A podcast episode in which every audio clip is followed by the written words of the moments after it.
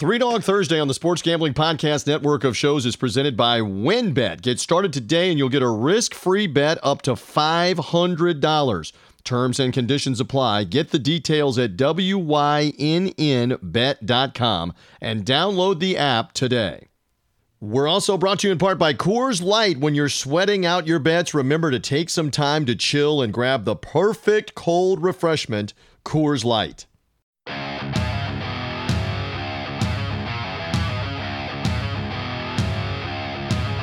Football fans, it's time to go on the record for this week's matchups in pro and college football with just one catch. We're only interested in underdogs. Who can keep it close, if not pull the outright upset? Time to find out. It's Three Dog Thursday. Now, here's your host, TJ Reeves. Yes, indeed. A brand new month. Flip the calendar, and we are still here. I'm like channeling my Tom Brady from Champa Bay, although Brady always said it in New England better with the We're still here to the Patriot fans. We are still here on the only digital radio show that loves to focus, loves to delve into, loves to think about and talk about those underdogs, the teams that are given less of a chance to win, not thought as highly of we love the underdogs, and we're still churning, whether we're talking NBA playoffs, whether we're talking Stanley Cup playoffs. How about my underdog Champa Bay Lightning going to Carolina in Raleigh and winning not only game one, but also game two on the road? So they come back home on Three Dog Thursday to play game three of their series. Hockey playoffs going on everywhere. NBA going on everywhere. We've got some boxing to get to. We've got all kinds of things to discuss, and we're glad that you found us. And however you found us, through a social media link, through the Sports Gambling Podcast, their network feed of shows, sportsgamblingpodcast.com, etc make sure you subscribe. And this podcast comes out on Thursdays, Thursdays in the morning, comes to you. We're ready to go on Three Dog Thursday. If you are subscribed via Apple Podcast, Spotify, Google Podcast, Stitcher, wherever you get podcasts, subscribe. It comes automatically to you. That's the easiest way to get Three Dog Thursday. All right, so much to discuss. Brian Edwards, senior handicapper, majorwager.com, Vegas insider. He's rolling again with the NBA picks. Lots of NBA playoff talk is coming up right now in just a moment. In the middle segment, we'll talk a little more about the NBA and some of the controversy around the ladies tennis champion Naomi Osaka. Uh, who has withdrawn from the French Open and the larger picture about mental health, dealing with the media, dealing with negativity, and how it affects not only tennis, but all of sports. I'm going to do that with my guests, Matt Zemek, who does a fantastic job writing and talking tennis worldwide. Uh, we, we use Matt for a lot of different reasons. He'll be on with great insight into Osaka and what's going on, and some more NBA playoff talk too in the middle segment as well. Deshaun Tate will be here from Tate's Take, the Hoops podcast. Deshaun, based out of Atlanta, where the Hawks are looking to put away the New York Knicks and advance on in the NBA playoffs. So we got big doings to talk about with both of those guys in the middle segment. And then Brian Edwards back with some more stuff for the weekend in our final segment of the podcast. All right. Speaking of Brian Edwards, let's don't delay any further. The man continues to roll on. And we talk some NBA playoffs and much more with Vegas Insider and senior handicapper, majorwager.com. Brian Edwards now back aboard on Three Dog Thursday. It is a new month, and the playoffs continue to crank along, and you're continuing to do well with the NBA picks. How are you? I'm well. Uh, uh, on a nine in one run since Friday, and uh, yeah, uh, Memphis and Utah overs have been treating me right. Four and zero oh for the series. I wasn't on all four. Uh, I've been on the last three though. So that's good on that. And again, we're going to disclaim in this way that Brian and I are putting this show together in advance of Thursday. So we don't have the Wednesday results. It's one of the hardships when we're trying to put all of this together uh, that we don't have the Wednesday results to go on. So again, you're listening and you know if you are a fan of the NBA, what has happened on Wednesday night. Did the Sixers move on with the Wizards where they're leading three to one? Did the Knicks bow their back against Brian's Hawks and force a game six back in Atlanta uh, for this weekend or not? Uh, did the Jazz go, a- go ahead and put the Grizzlies away after the two wins in Memphis and a 3 1 lead on Wednesday night? We definitely know, Brian, that for Wednesday, the Clippers Maverick series cannot end because the winner will only be up three games to two, and we get a Friday night Clippers Mavericks game uh, for sure. but we don't know those uh, results right now. So that's the one disclaimer. We'll kind of talk in and around that coming up. I want to back up though to Tuesday night and your thoughts on what we saw uh, in Tuesday evening's action, including a couple of series um, eh, that have really turned and the ending of one. Uh, you you said to us last week you didn't believe the Nets Celtics would go beyond five games. You called it. The Nets finished off the Celtics in Brooklyn behind 34 from James Harden.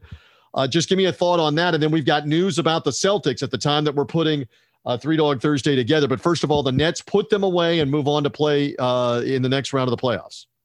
Yep, they uh, avoided the backdoor cover. The Celtics were threatening and covered as 12 and a half point favorites, and now they uh, they play Milwaukee uh, in round one and or I'm round two, excuse me, and there are four and a half point home favorites in Saturday's uh, series opener, uh, total 239 and a half. And we find out this morning or Wednesday morning that Boston's uh, Danny Ainge is uh, stepping down as president of basketball ops, and Brad Stevens is shockingly stepping down as head coach, but moving to the front office um, at the age of 44. So I don't really know. I, I don't know if the bubble and then this, you know, the bubble and the season going long, and they were in the East Finals last year, and and then this season's got him burned out.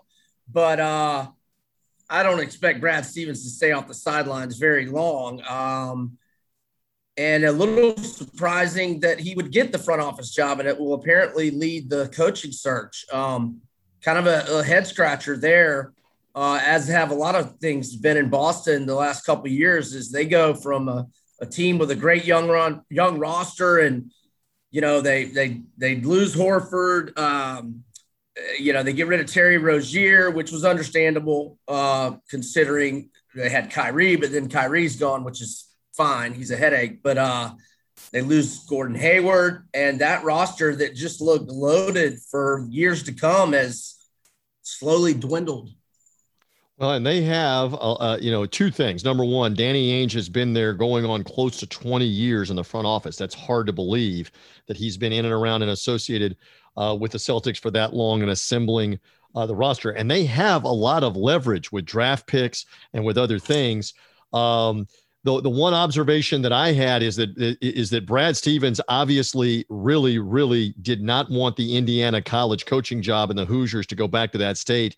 If if he is leaving coaching to coach the Boston Celtics to be in the Celtics front office and not coach, then there was no lure whatsoever to go coach at Indiana. It's not just about not being the coach of the Celtics anymore. So I'm with you. He's young enough. Maybe he is burned out temporarily here. He'll recharge, kind of retool in the front office. I know there is some controversy and some blowback already. Did the Celtics go through the proper process and procedures on on uh, hiring practices involving minorities and others and interviewed or whatever? But Stevens came out of out of Butler and has really acquitted himself well, not to the championship level as an oh, NBA coach. And I think that they're probably looking at it as let him recharge and he might step back in the coaching role in two or three years if need be. What do you buy that, Brian? Uh, maybe. I mean, we'll we'll just kind of see how the the hire goes. I mean, I I don't buy it as that set in stone. Maybe like you know, if the, a year or two from now if the coach isn't working out. Perhaps, yeah, exactly. Like kind of like Riley came back and won the yes. title after being in the front office uh, with Van Gundy before Spoelstra.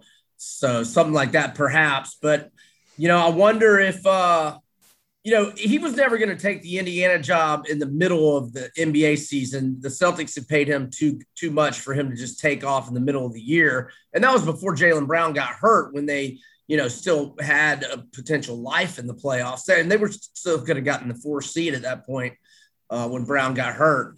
So, um, anyhow, I don't think him. I don't think he'll be in the front office very long.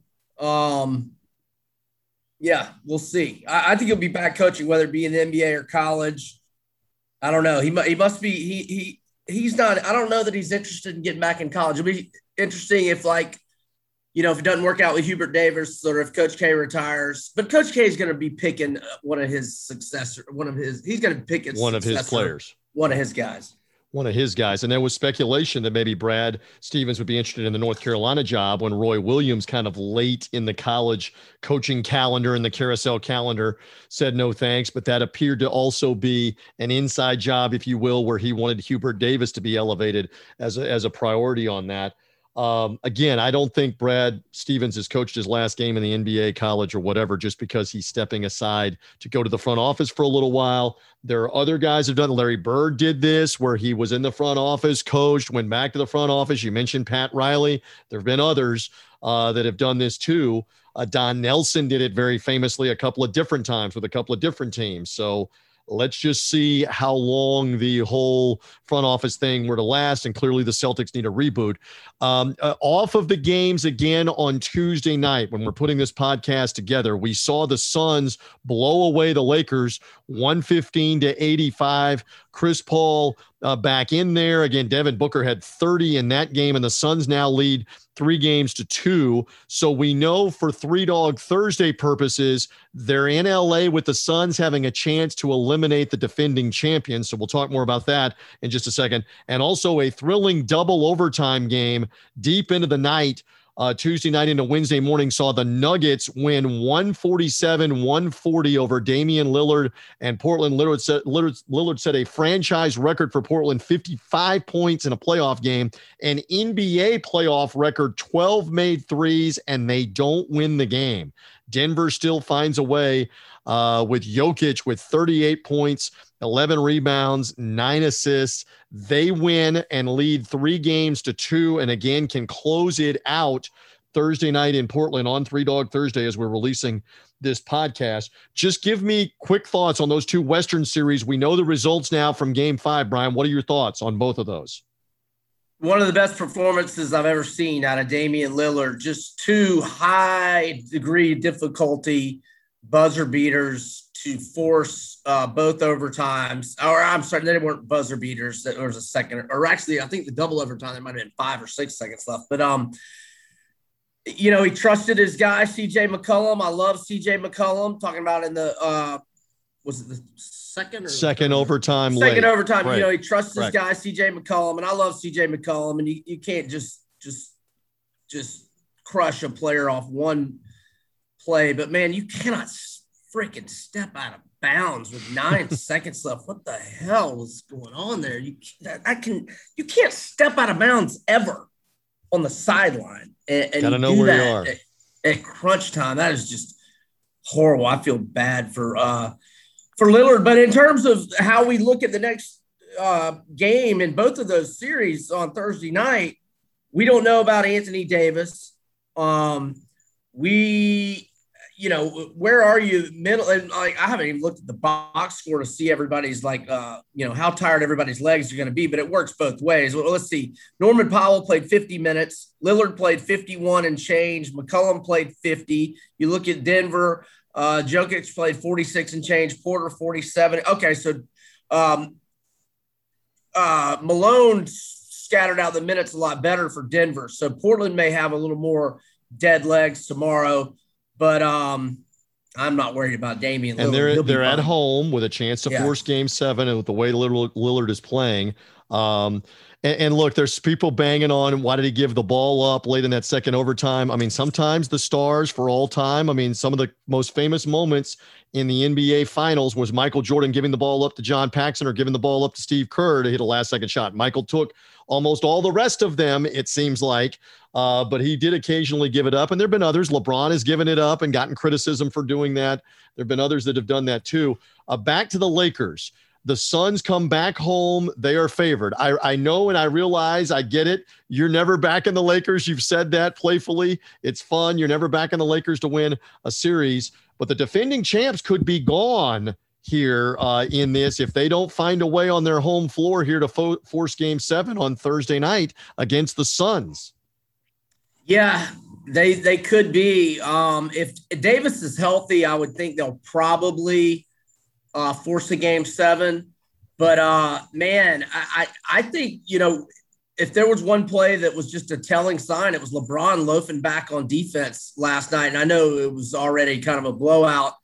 Um, and you know, you know, he's got a lot of lot of uh, miles on those tires, if you will. But you don't ever not loaf back on you never loaf back on defense like that, especially in the playoffs.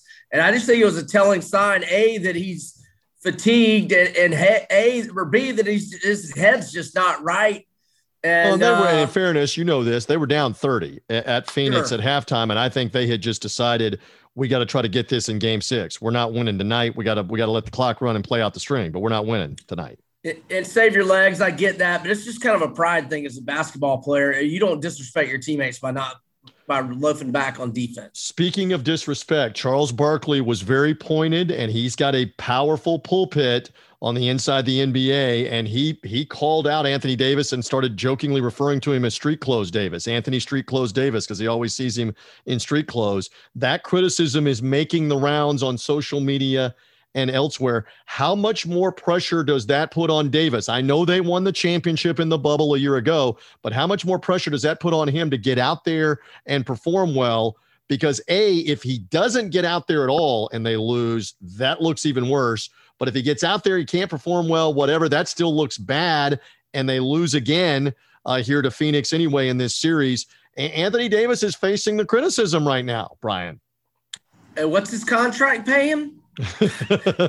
What's his contract pay? A like lot 15, more than you and I make. Per? Yeah, a lot more than you and I make doing the podcast, Three Dog Thursday, or on Vegas Insider or MajorWager.com. We know that. That's for sure. Tens of millions. Yes. Get your ass on the court tomorrow night. Period. End of story. Or at least give it a go. I mean, if yeah, you're not try. right, you're not right. But I mean, you get paid way too much. It's the playoffs get your ass on the court, man. Give me a break. The uh, the old adage of rest in the off season, uh, yeah, because if you lose one more, it is the off season um, on this one. So again, we know about the Thursday night uh, action. Before we get out of here in this segment, again, the potential exists where we could see three of these series end. Uh, I'll get a quick comment from you before we do this more on our roundtable in a few minutes. Uh, the Hawks get the two games at home. Julius Randle in witness protection, figuratively, right now with his offensive game. What's going on? And I know the audience already knows the result. Can he get it back together? Can we see a game six here? Is Randle going to get it back together? Make a prediction. Again, the audience already knows as we release the podcast what happened between Knicks and Hawks on Wednesday night. You and I don't know that result, Brian Edwards, but what do you think? Well, I give the Knicks a chance because the MSG crowd will be electric and that'll give them energy. And, you know, the Hawks as a whole, you know, are, are inexperienced in the playoffs. But I, I, mean, Julius Randle goes into game five on Wednesday night, having shot 20 of 73 in four games for a 27.4 uh, field goal percentage. He's missed 53 shots and committed 15 turnovers. That's mm. absolutely abysmal. And I just think their confidence is shot. And it's not just Randle, it's RJ Barrett's played terrible. Is Randle trying too hard? I mean, I've seen yeah. him force some shots, I've seen some unforced turnovers. Is he feeling the weight of New York and the fans and he's trying too hard and the pressure?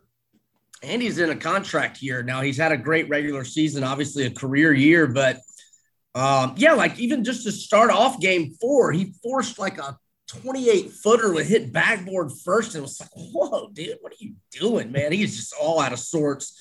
And um, I think the series is a wrap, man. I think the Hawks take care of them Wednesday night. If not, they definitely take care of them back at home. And if that number's anything seven or fewer, hammer the Hawks because they are 21 and 2 straight up, 19 and 4 against the spread, their last 23 home games. And they've either won 12 or 13 in a row at wow. home. And I think it's important for Atlanta to wrap it up tonight, assuming Philly wraps it up as well against Washington, because while Embiid is gimpy and you can potentially play them with him not at 100% or with him in street clothes at Philly in games one and or two, you want that to happen ASAP. So very important for the Hawks tonight as it applies to the next series. Great points on all of this. Brian, we love your stuff. Stand by. Uh, again, uh, you follow him at Vegas B Edwards. Also, as well on majorwager.com, his picks on Vegas Insider available. He keeps you up to date, though, on his Twitter feed through majorwager.com on all the injury information, who's playing or not, through all of the social media. So stand by uh, Brian, we'll have more from you later on in the podcast. And we got much more in the middle segment. We're going to talk a little French Open. We're going to talk more about the NBA. Uh, here in the middle, Matt Zemek and Deshaun Tate are going to be hanging with me as the podcast continues along. But first, we're brought to you by our friends at WynnBET, bringing you the action of real sports betting with the Wynn Las Vegas experience. Get in on all your favorite teams, players, sports, and games. Generous promos, odds, and parlays are happening right now at WynnBET. Get started today. You'll receive a special offer for up to $500 risk free on a sports bet. Terms and conditions apply. Get the details at wynnbet.com and download the app today. Again, that's W Y N N bet.com. Hey, do you ever feel like you're always on? And what do you do when you need a moment to chill? How do you like to hit the reset button to get ready for what's next? Every day it seems to be go, go, go, and it's nothing but nonstop hustle all the time. Well, guess what? You can reach for a Coors Light because it is made to chill. Sometimes you just need a moment to turn off and hit the reset button and do so with Coors Light. Reminder that Coors Light is cold, lagered, cold filtered, cold package. It's literally made to chill and it's crisp and refreshing as the Colorado Rockies. Perfect for a moment to unwind. Once again, Coors Light, the official beer, by the way, of the NHL and the Stanley Cup playoffs, is Coors Light. And when you are thinking that it is time to cool off, to be refreshed, Memorial Day weekend or throughout the summer, when you reach for a Coors Light, you know it's made to chill. So, again, with whatever you're doing, however fast it's going, however hot it is, remember our friends at Coors Light.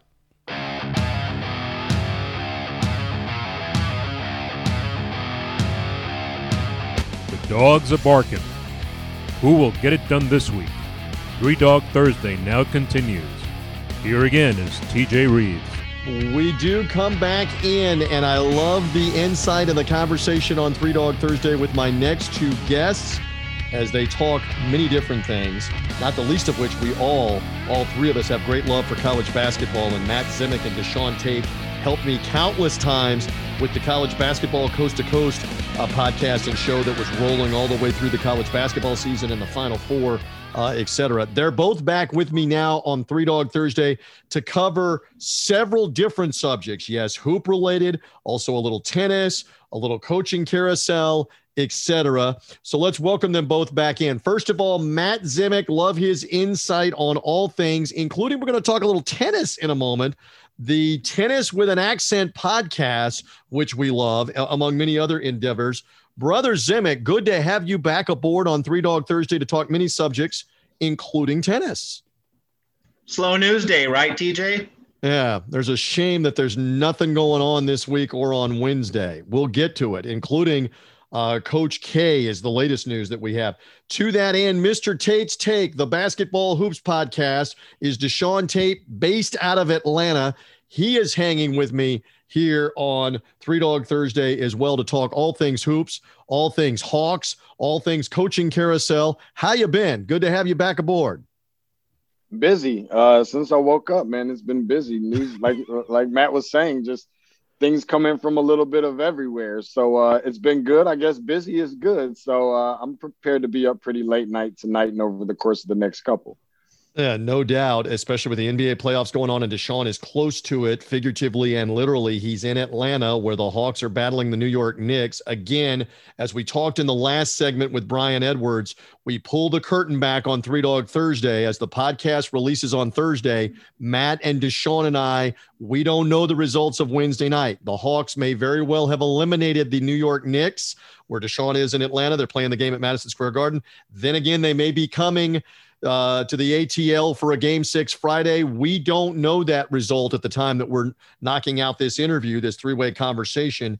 You may know that answer. You probably do know that answer as Thursday wears on, and certainly by Friday, if you're listening uh, on Three Dog Thursday and the weekend show, you know what the latest is. But Deshaun is all over it. He'll have some insight on that in a few moments. We do know this the French Open in tennis is ongoing. And you're saying, TJ, why are you talking about tennis? Well, first of all, I don't roll the red carpet out lightly for Matt Zemek on here if we're not talking about something significant in major tennis, Grand Slam tennis. And it relates to the bigger picture of athletes, the mental health discussion going on, and also the media. So, Matt, we go to you first here with Naomi Osaka, who is the uh, the Grand Slam champion from the United States, who has decided now to withdraw from the French Open, the tennis Grand Slam going on, citing as as part of this, to paraphrase, mental health, concern about being uh, getting anxiety from questions and negativity, etc.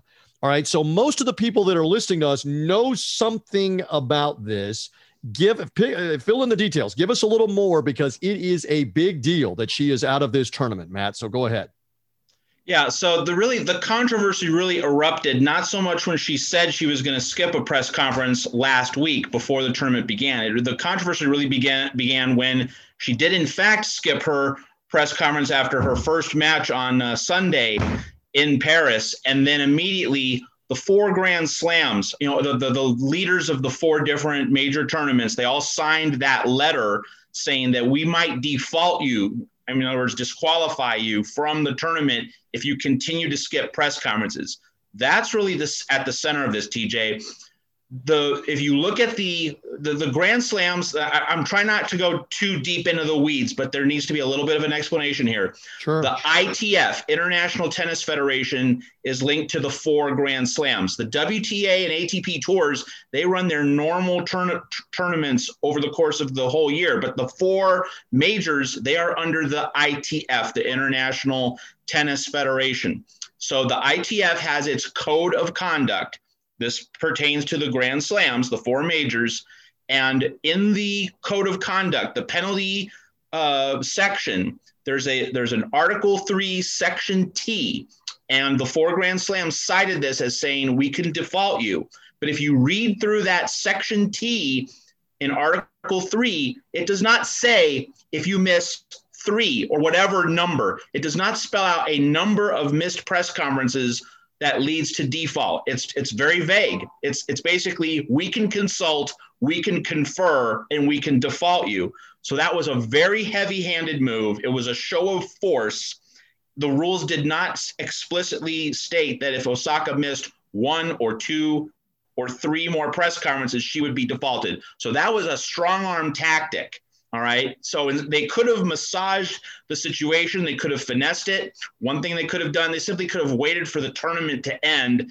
Then you sit down between the French Open and Wimbledon, you know, when everything's quiet and with, you know, less scrutiny, less focus, you just quietly do it behind the scenes. So this was a, this was a panic move by the Grand Slams they acted so quickly within like two or three hours because they do not want players to skip press conferences.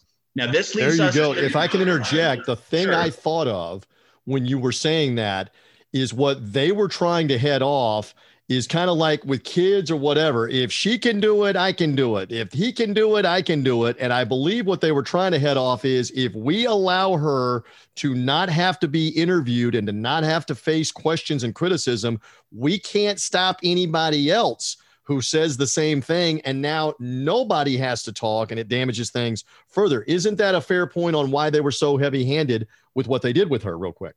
Well, I mean, in terms of their goal, yes, but in terms of how you politically achieve that in a way which minimizes the focus off court, you know, this is one of the four major tournaments. You want, if you want, if you, as a leader of the Grand Slams and as a leader of the sport, if you want the sport to grow and improve, you want the focus to be on the tennis court. And we can say perhaps that Osaka created the distraction, but the Grand Slams poured gasoline on the fire. The other really key point to mention, TJ, is that we say, and it's reasonable that you know meeting the media is part of your job as an athlete. On a broader level, sure, that's true. But the key difference this is a solo athlete sport. Players don't make a salary, it's performance based earnings. You don't know what your monthly income is going to be. You don't know what your yearly income is going to be. And I know Osaka has over $50 million. She's won so many major titles. So for her, it's not really a big financial hit. But if we apply this to all tennis players generally, and if we try to be fair to all players and have uniform standards, you know, if you're making, if you're ranked number 200 in the world, you're not getting by. You're, you're not making enough to have a comfortable existence given all the travel you have to do, given that you have to pay for a coach, you have to pay for a physiotherapist, et cetera, et cetera. You're not in a good financial situation if you're a lower ranked player. And so when we say it's part of your job to meet the media, you don't have reliable, steady income. I mean, for most tennis players, top 50, they're comfortable, but everybody else, you're not comfortable. So it raises the point. If, if we're going to say it's part of your job to a tennis player or another solo practitioner, let's just give you like some meal money, not not huge money, but like get a hundred bucks for each press conference you attend. Then we can say it's really part of your job in a in gift a cards at Applebee's, very different gift dynamic. cards at Chili's, gift cards to whatever, whatever you need. Uh, yeah, if need something. Be. Give give carrots, give carrots instead of just wielding a stick. You know, and, and I it's like kind that. of like in the pandemic, you know, with that Ohio lottery, give people incentives to do things instead of just threatening punishment. It's a better way of attracting people, convincing people to do the right thing. So just give you give people a hundred bucks for attending press conferences. I think you solve the issue there, or at least you you certainly take a lot of the threatening vibe out of the room. All right, we're going to have more on this in the in the roundtable discussion. That's the voice of Matt Zemek. Uh, you follow him on social media at Matt Z E M E K at Matt Zemek. Again, well versed on everything. Love his insight on all sports, but specifically tennis and the Tennis Accent podcast. Let me include Deshaun Tate in our kind of roundtable discussion here on this. Uh, Mr. Tate's take. Let's bring it to the NBA. If the star players, the LeBrons, the Kevin Durant's, the Steph Currys, all the way down the list to Damian Lillard playing in Portland, Trae Young in your market in Atlanta, if they were to go on the Marshawn Lynch is like the Seattle Seahawk running back from the Super Bowl. I'm just here so I don't get fined. That whole thing uh, would not want to talk to the media. If they all collectively began to pick and choose, I'm not going to talk. I'm not going to talk. I'm not going to talk. We're bringing it to the broader to the broader sense, but it's a big problem for the NBA if that is the case too. Correct, and other sports, right? Yeah, absolutely. Uh, I think that you know one of the things is is you have to have that label or that title of being one of those that status of a star. I mean, you're not going to be the one of the you know last guys off the bench or six men and making any of those kind of demands and commands. I would imagine that you know I, I can imagine that that would be something that would fly. Uh, but it's not a secret. Uh, in some cases, according to some of the reports and things that I've heard recently over the course of the past few weeks, um, is that you know perfect example julio jones not really speaking very much and often to a lot of the media here within the city of atlanta let alone some of the other places. Um, did he know that he was on the telephone when he was given some of uh, having some of that conversation with the guys from fs1 and so forth? And uh, you know so that, that that's just an, an, example. I would imagine that this is something that would not be a good look for the nba or probably not for anybody i mean you start talking about pr but uh, a lot of these guys have that option uh, as to who they can and cannot talk to. Now, I'm not really sure where a lot of this lies in terms of what's in their contract, who they must talk to, and who they actually have options to talk to. But just think about it. I mean, if you're a guy, for example, we're talking about NBA, we're talking about Atlanta. Let's stick right here with Trae Young. You want to make him as happy as you possibly can trying to keep him in this city. If he says that he doesn't want to go talk to Joe Blow or whomever it is, uh, then to make him happy and hopefully that he stays, uh, then you know you might want to grant him that and give him that option of talking to whomever he wants to, whenever he wants to, uh, whether that makes it right, wrong, or anything in between or indifferent. Uh, it's it, whether it's fair or not. Life isn't fair, and that's just the way that it is. You have to have that status first before you can get some of those superstar calls. And it's a good point that Matt makes in the NBA, in the NFL, in Major League Baseball, in the National Hockey League. They're all part of teams. They have a union. They've collectively bargained. They understand the media is part of this. Your responsibility is part of, of talking to the media, the writers, the broadcasters, the TV networks. In the case of tennis, in the case of golf, it's an individual sport. They're independent contractors. I understand Matt's point. It's a little more tricky with that. A couple of more things, then I promise we're going to move on to a couple of other basketball related subjects and bring it back to that with Matt Zemek and Deshaun Tate. Tate's take is like frothing because he wants to talk Hawks. He wants to talk Coach K. He's like shadow boxing in the corner because I'm a big boxing guy. He's shadow boxing. He's ready on the Naomi Osaka thing, I think it is very valid the concerns about mental health, anxiety with the media, because she specifically, Matt, and help me fill in the blanks here. She was part of the US Open that ended controversially, women's tennis, September 2018, where Serena Williams, arguably the most famous ladies tennis player maybe ever, certainly of the last 25 or 30 years, Serena got disqualified and was upset and the crowd was booing in New York, sellout crowd going crazy and booing. And Naomi Osaka stood there, and almost it was like they were blaming the fact that she was now the winner, it, transferring it in the transference sense. We're booing because we don't want Serena to look like to, to lose like this. Is it, and that's a that's a valid part of what her concerns are over anxiety and criticism. I don't think that can be underplayed here, Matt. Real quick. Well, you know, the larger point is simply that if you're a athlete in your early 20s, coming uh, into fame and wealth and global uh, notoriety, you know that that's that's a hard thing to figure out, and uh, we need we need to give people time and space to learn how to do these things. And you know, Osaka Osaka's management team, you know, she has a management team, and they obviously didn't get it just right with the first statement last week did a lot better job with the statement that she released on Monday when she announced her withdrawal. But like if a young athlete doesn't play her, make her chess moves exactly right, that's not a character flaw. You know, people are saying she's selfish, she's she's manipulative. No, she's just trying to figure out how to deal with her own anxiety and, and perhaps depression in a, in a with all this wealth, all this fame. I mean, like you know, do do would we handle this easily? I don't think sure. so. But I mean, even then, I mean, mistakes are part of the process, and mistakes are very different from crimes. And and the the, the ferocity of the outrage directed at Osaka on tennis Twitter, I've seen it. It's come into my mentions and in my DMs. You'd think that she violated the Geneva Convention or something. All she did was skip a press conference. And we can be concerned about it, with uh, so far as it goes within this own sphere of activity but she did not commit a crime. Let's just keep this all in perspective. And, and allow the big perspective. her to make mistakes, allow her to grow as a human being in a very difficult situation that none of us would automatically know how to handle. No, and let's keep a couple of other things in perspective because I read about this too, and I promise we're moving along. Uh, she made 50 million, five zero, very similar to what Zemek and, and Tate's Take make. She made 50 million off the court last year, according to what I read in the New York Times. So she is very well off financially, more well off than 98% of the ladies that play on the ladies tennis tour and try to make a living doing whatever they can. As Matt mentioned, the top 50s in a different category, but that's the stratosphere of how much money you make. And in fairness, the French Open organizers tried to come to her privately to talk to her on how can we accommodate this and she walled them off with her people and would not meet with them and said my PR person my agent or whoever's going to deal with you I'm not I'm not and so you lose some of the moral high ground that you didn't work with them right Matt as an independent contractor. They were trying to work with you because I understand the tournament's concern, the, the Grand Slam's concern. These are the most watched tournaments. They are they are watched by millions of people worldwide, more so than the regular tour events.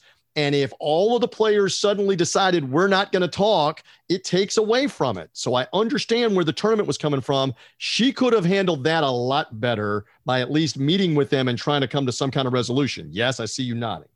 Definitely agree. And I think, again, her management team has not given her good, consistently sound advice. I think we'd all agree on that.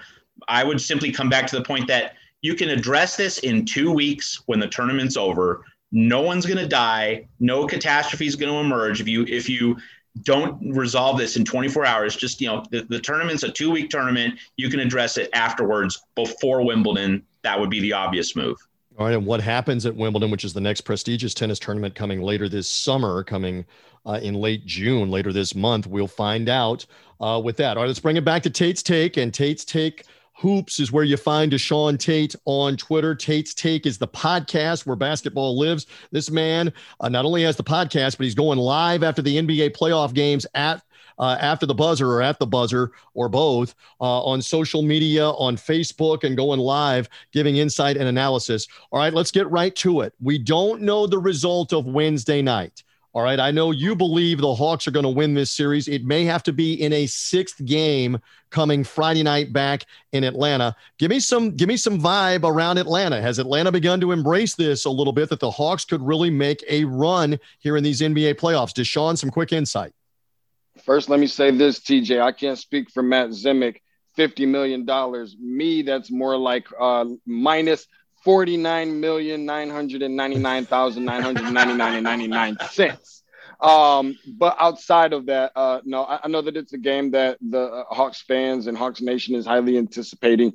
I can only imagine the uh, atmosphere, the environment at Madison Square Garden, uh, and uh, just seeing the way that that's going to look like. I mean, they're going to be clapping in the faces. The head coach of, or interim coach right now of the Atlanta Hawks, and Nate McMillan has already mentioned that he uh, is aware and has made the team aware. They have a clear understanding that this is going to be a game that is going to be the toughest one yet of the series to try and close them out on the road, hostile environment, and being prepared that the Knicks are going to go after, try and play a little bit of bully ball with the Atlanta Hawks. Something that they cannot afford to do is to go into Madison Square Garden, end up losing that game, assuming that they will go back to Atlanta, and that's automatically going to be a win by counting the chickens before they hatch. This is not necessarily a market in which uh, that they're known for closing out, just as Tom Brady and Clayton Kershaw just a year ago. Uh, so in the end, they have to go ahead and take care of business if they want to impress Deshaun Tate. Last thing you want is to go back to Madison Square Garden for a game seven, and all the momentum is going in the Big Apple. Right. So again, that's a lot of the talk on the NBA, and the, and the audience again may know what happened in Game Five. Was it close or not? Did Atlanta close them out or not?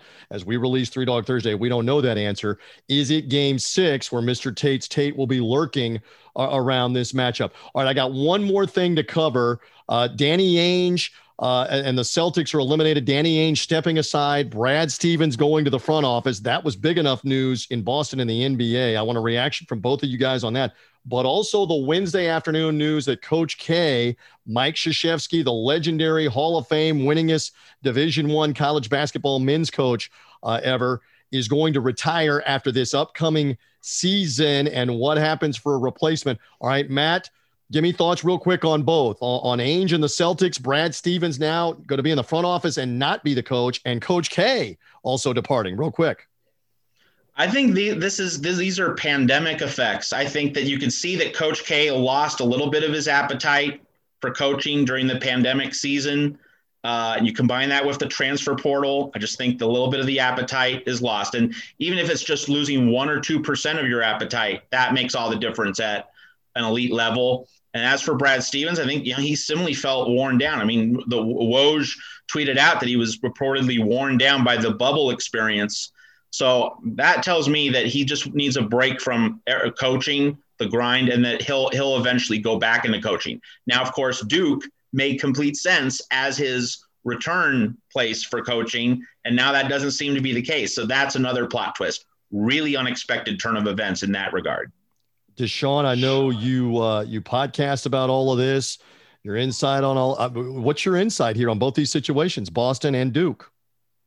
Yeah, I'm I'm a, little bit surprised uh, from uh, the Brad Stevens uh, situation, Danny Ainge stepping down. Uh, you know, th- this is one of those things where I, I knew there had to be some sort of a reason behind why Brad Stevens like, oh, get paid all this money from Indiana. Yeah, I think I'll turn that down. That's a ton of money he turned down. I knew it had to be for some sort of a reason. He was already on the hot seat and the seat already getting warmer as it is. Uh, not really sure what's going to happen with that going forward, especially with the head coaching vacancy. I would imagine that, uh, you know, Jon Scheyer being the name that's the front runner considerably, maybe to take over for Coach K after this year. Uh, I thought maybe me personally, I would be looking a little bit more further in Mike Brey's direction. Uh, but nonetheless, uh, it's, it's going to be really interesting. I'm kind of curious to know what kind of effect the kind the, the kind of year that Duke had, which is very uncharacteristic from last year, had on the disc and Roy Williams as well. Yeah, and Roy Williams just stepped aside, as you made mention of, uh, also on all of this. So he's gone from North Carolina again. Coach K will coach this upcoming season. Will they name the the coach in waiting, or will they wait? Tommy Amaker is a name that might come back into play, who's coached other places and and had success. A lot of sentiment maybe for Johnny Dawkins, who's coached other places and might come in. Don't know what they're going to do at Duke. I do know this. I love me, both of these guys. So Matt Zemek covering tennis. Tennis with an accent is the podcast. Uh, he and Saqib Ali are on that podcast talking tennis, all things, including the Naomi Osaka controversy and the actual French Open on the court. Anything with tennis, go to Matt for that. We love him for all the other insight as well. Follow him at Matt Zemek, Z E M E K. Uh, Matt would love you to know, as a Seattle native, that this is the anniversary week Deshaun Tate and for the audience of the Seattle Supersonics winning the NBA championship 42 years ago, June of 1979. Dennis Johnson, Jack Sikma, Freddie Downtown Brown, and some others that I'm probably leaving out. You're nodding along, Zemek. You love that, that I know that, that that was 42 years ago. How crazy is that? 42 years ago, NBA Finals game started at 11:30 p.m. Eastern Time. How about that one? yes, with the Seattle Sonics involved with the then Washington Bullets. Tate's Take Hoops is where you find Deshaun Tate. Tate's Take is the podcast, and you're on after the NBA playoff games as well. Plug real quick. You're on after the playoff games, breaking it down on social media as well, right? I am at Tate's Take Hoops. We call it where basketball lives. 15 minutes after the final game from the playoffs conclude of that night. We'll recap all of them. Try to keep it within 20 or 30 minutes. TJ likes to slap my wrist on that one, but as, as you know, it's really hard for me to be quiet. So, uh, but no, go and check it out. Subscribe anywhere you find your favorite podcast, YouTube, the whole nine. Uh, we like to say, uh, to, to, tell your friends, tell your enemies, tell your mama, tell your grandmama, and tell your baby mama where they can find the best, the most entertaining, the most informational, and of course, the most educational basketball content on the planet in the form of a podcast. Yeah, Deshaun could have gone on for 40 minutes on Damian Lillard and the end of the uh, the Portland Denver game on Tuesday night. And the and poor officiating. And the, and, and the, the poor, poor officiating. officiating. I got you on all of it. And so, again, all through the playoffs, the Hawks, the Knicks, the Hawks look like they're moving on. Deshaun is all over it. Boys, thank you. I appreciate you hanging with me on Three Dog Thursday. Matt Zemek and Deshaun Tate. Great stuff. Thank you, TJ. And we are back in one more time. Senior handicapper, Vegas Insider, MajorWager.com. Love the insight uh, Brian Edwards. Again, we were talking earlier with you about the Thursday night action uh, because we already knew that in advance here of Three Dog Thursday and the games are going to be played on Thursday. Again, we don't know the Wednesday results of what happened and how many game sixes do we have. We do know, Brian, that it's a guarantee whoever won the Wednesday night, late night Clippers Mavericks game has a chance to close it out in game six on Friday night. And so far to this point, for what you and I know, the road team has won the first four games. Dallas got the first two in LA. LA then got the next two in Dallas. And I know uh, that Luka Doncic has the injured neck, has the neck muscle a problem that was bothering him at the end of game three and in game four. So, again, that series has a game six on Friday. And we're wondering do the Hawks and the Knicks have a game six? Did the Jazz finish off the Grizzlies? Is the other series uh, done as well from Wednesday night between Philadelphia and Washington or not? You know those answers if you're hearing us on the podcast. Brian and I uh, do not right here. Uh, but it'll be interesting on on Friday to have a couple of at least one game, and we probably will have a couple of games uh, to take a look at on on Friday night. Yeah, um, Luka uh, Woj had a tweet uh, it was either yesterday or the day before that his next train was already improved the next day. So that is a little bit of optimism for Dallas. Um, you know, if he we, but we, we just don't know as gamblers. How, is he 85% tonight? Is he 95%? I mean, if, if right. Luka's 100%, I like the Mavs plus seven or seven and a half, but I don't know that. So I, it's, it's tough, man, but it'll make capping Friday easier once we get the answers to that tonight. Yes. And then again, uh, you know, he could play and play lights out uh, and then Dallas would obviously have the opportunity to come back home at that point and close it out, where the road team would have won all five games to begin that series. If the uh, if the Mavericks can find a way um, on that one, and again, you make mention of this, repeat this. We know that the Brooklyn Milwaukee series is starting on Saturday, and you've already looked into that. Repeat that again. We know that that's definitely happening on Saturday, and you're handicapping that a little bit right now. Yeah, Brooklyn's minus four and a half, and Milwaukee, or I'm sorry, the total is 239 and a half. Um, and they played three times in the regular season. Now, I haven't gone back and refreshed my memory on those box scores, but um, the first one was um, at Brooklyn, and Brooklyn won by two. That was early in the year, so that was obviously pre Harden. And I'm pretty sure they played back to back games. I don't know if it was back to back nights, but it was either in two days or three days. And Milwaukee won a pair of close games. I'm pretty sure Harden was out with the hamstring at that point. I'm pretty sure Durant and Kyrie did play though.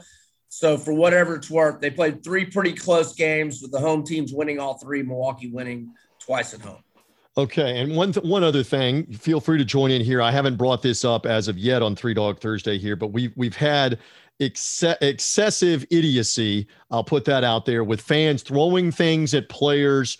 Uh, a fan ran on the floor the other night uh, in, in, the Washington Philadelphia series. The fan in, in Boston has been charged uh, with assault for throwing the water bottle at Kyrie. I mean, again, Kyrie Irving is his own worst enemy doing idiotic things. Why walk to the middle of the court with fans watching you and stomp on the Celtic head logo? I- I'm not saying that it warrants somebody retaliating, but you set all of that into motion with how you're acting on that. Grow, grow up a little bit uh, on that. But the the fan stuff, some of it I believe too. My take, I want yours. Some of it is copycat stuff. I, I saw somebody else do it, so now I'm going to do it the next night. And we literally saw it like three nights in a row. Uh, you cannot convince me otherwise that copycat isn't part of the motivation to do this stuff and get attention for yourself, even if you're going to get arrested. Ryan, what's your take? Well, they should probably do like the NFL and not put them on camera, and that'll deter their. I don't know. Well, I guess it's out on the court. Whereas in football, you know, they can just be out on the field away from the play or, or whatever, right. and it's easy to get the camera off, I guess. But uh and they can revoke their tickets. They can revoke them if they're season ticket holders, and that's some of the steps that NBA teams are taking. Yeah, you know, I don't know if the guy in Washington was actually like trying to like go annoy a player or anything. He was just running out there to be a jackass. But um, sure. Anyhow, but it's still dangerous, uh, and I know you're not. Oh yeah, sure, sure. It's still dangerous because you don't know what those people are going to do when they get out there. Um, and again, throwing things at somebody walking towards the tunnel.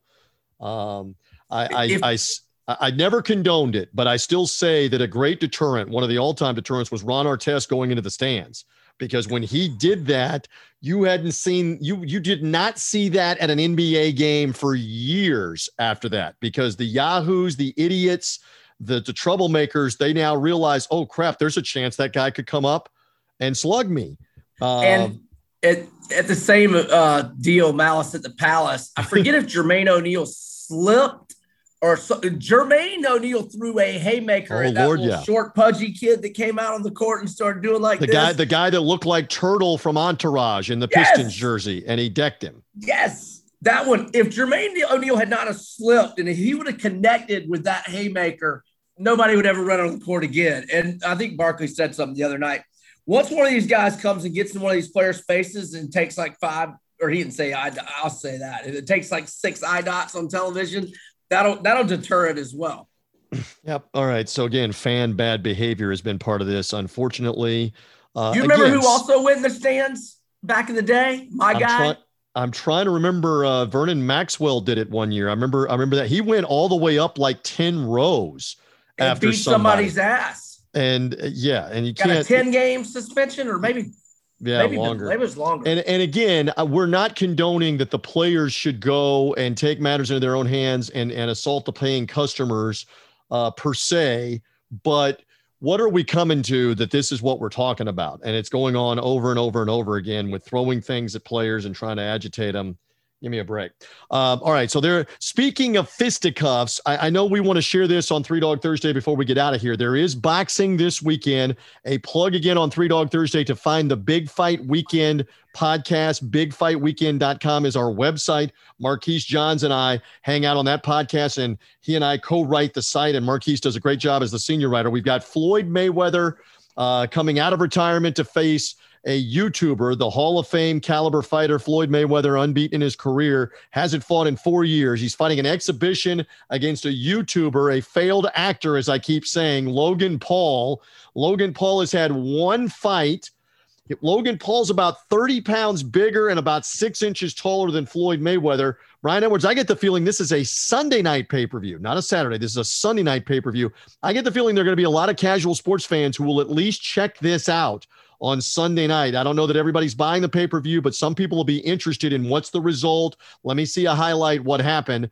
Do you have any interest at all here with Mayweather having been a great smaller weight fighter? Logan Paul again is not a, it does not have any background really as a fighter, MMA, boxer, or whatever.